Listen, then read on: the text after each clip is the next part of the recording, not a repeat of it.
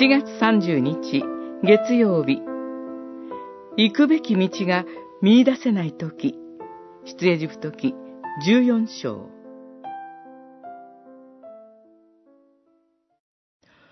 ファラオはすでに間近に迫り、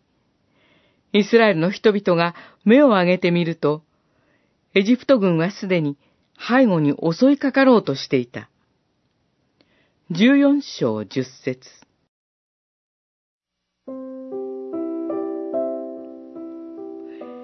前方ではアシの海が行く手を阻み、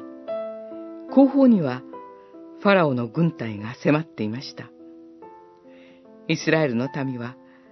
前に進むことも後ろに戻ることもできず、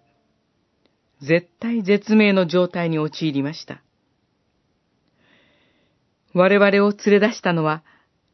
あれので死なせるためか、と、イスラエルの民は絶望の声を上げることしかできません。私たちの信仰生活にも、このような危機的状況が訪れる可能性があります。そのような時、私たちはどうしたらよいのでしょうか。進むべき道が、すべて閉ざされているような現実に出会うとき、私たちにできることがただ一つ残されています。それは神の御言葉に従う道です。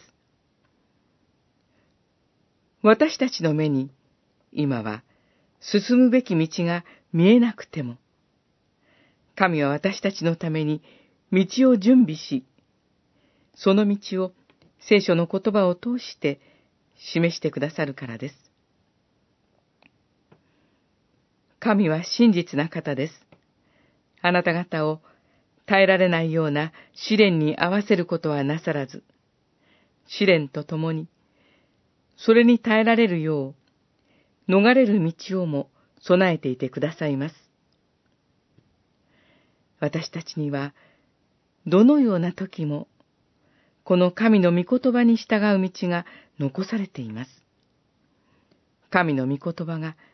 必ず私たちが歩む道を開いてくださいますから。